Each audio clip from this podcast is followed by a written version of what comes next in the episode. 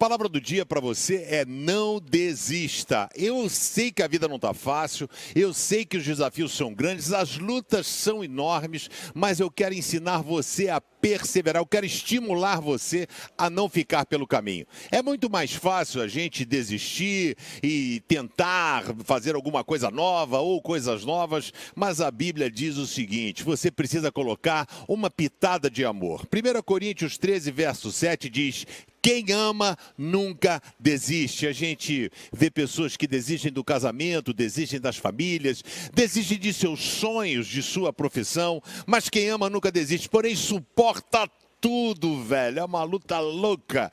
Mas o suporte que você tem vem do próprio Deus e você vai conseguir não desistir, porque você fará uso da fé, fará uso da esperança e uso da paciência. São armas fundamentais para você não ficar pelo caminho.